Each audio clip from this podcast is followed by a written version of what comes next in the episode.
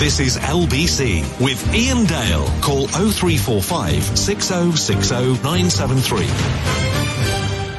7.25, Simon Marks, our Washington correspondent, has some breaking news for us. Simon, over to you. Thank you, Iain. This pertains to Prince Andrew, the Duke of York. Within the last few minutes, his lawyers have filed an 11 page brief with the court in New York, where, of course, he's facing uh, a civil lawsuit that is being brought uh, against him by uh, Virginia Giuffre, the woman who alleges that she was sexually abused by uh, the Duke of York when she was 17. Uh, and this is the legal response by the Duke to the complaint that she has levied against him. More than 70 times in this document, we read that Prince Andrew denies the allegations or Prince Andrew lacks sufficient information to admit or deny the allegations contained in various sections uh, of Virginia Giuffre's lawsuit.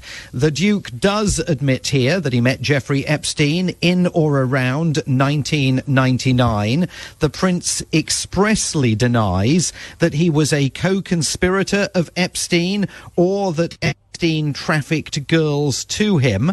Prince Andrew, the document goes on, lacks sufficient information to admit or deny the allegation that there exists photographic evidence of his alleged meeting with Virginia Giuffre. Prince Andrew uh, pushing uh, back uh, against uh, that and saying that he needs more information, uh, as he says throughout this document, about the precise uh, nature of the complaints that Virginia Giuffre uh, is lodging against him.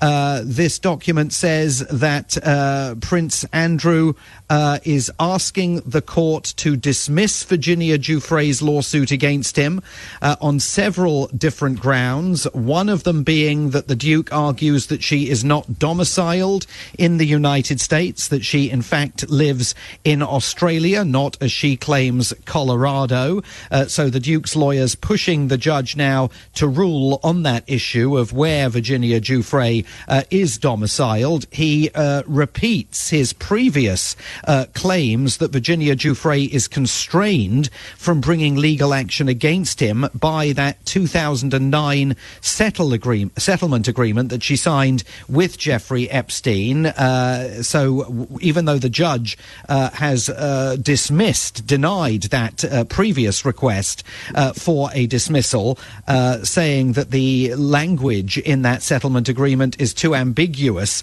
to know precisely what Jeffrey Epstein and Virginia Giuffre thought they were agreeing in the section of the document in which Virginia Giuffre agrees that she will not take legal action against other potential defendants. It's clear that the Duke's lawyers are going to come back to that issue, and indeed the judge kept the door open for them uh, to do so. Uh, but uh, the the prince is asking uh, for this civil lawsuit to be dismissed with prejudice, and he's also demanding a trial by jury in the event that this civil lawsuit goes ahead. We were expecting uh, this document uh, to drop uh, at some point during this week, uh, but a fresh attempt by the Duke of York to seek the dismissal of the lawsuit against him and absolutely categoric denials contained in this document that he was in any way a co-conspirator with Jeffrey Epstein uh, or that Jeffrey Epstein trafficked girls to him, uh, and he is uh, saying that he doesn't have enough information to admit or deny uh, the allegation that that photograph of his alleged meeting uh, with Virginia Giuffre is indeed legitimate. So this gives us a sense of where lawyers are going to take this moving forward, but it also gives us a sense uh, of the very straitened circumstances in which the Duke of York finds himself legally in that New York court. Simon, thank you. That's Simon Marks, LBC's Washington correspondent.